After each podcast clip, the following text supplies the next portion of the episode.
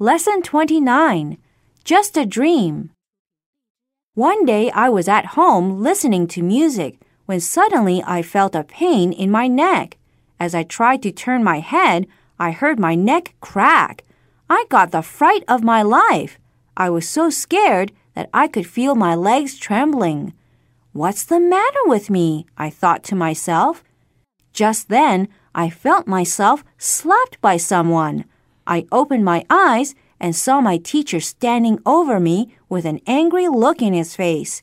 I realized then that I had been dreaming. I didn't mind getting caught dozing off in class. I was happy what happened was just a dream.